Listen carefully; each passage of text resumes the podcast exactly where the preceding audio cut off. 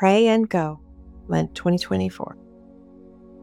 For Saturday, March 2nd, from Psalm 19, Part 3, verses 11 through 15.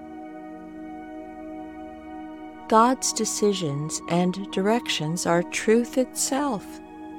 We desire them more than we long for the finest gold. God's Word is the sweetest sweetness, the richest, most delicate honey.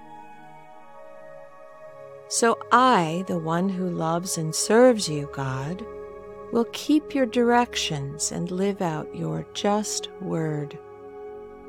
When I take care to follow your will, I enjoy the rewards of faithfulness.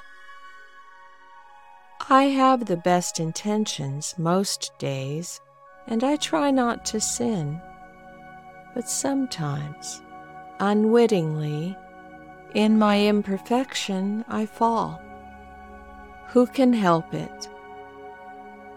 So please, my God, forgive me those unknown sins, the failures I can't avoid, and preserve me from the willful people who would force and maneuver me into sin.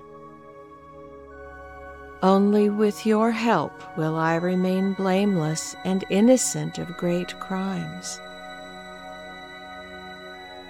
Guide me.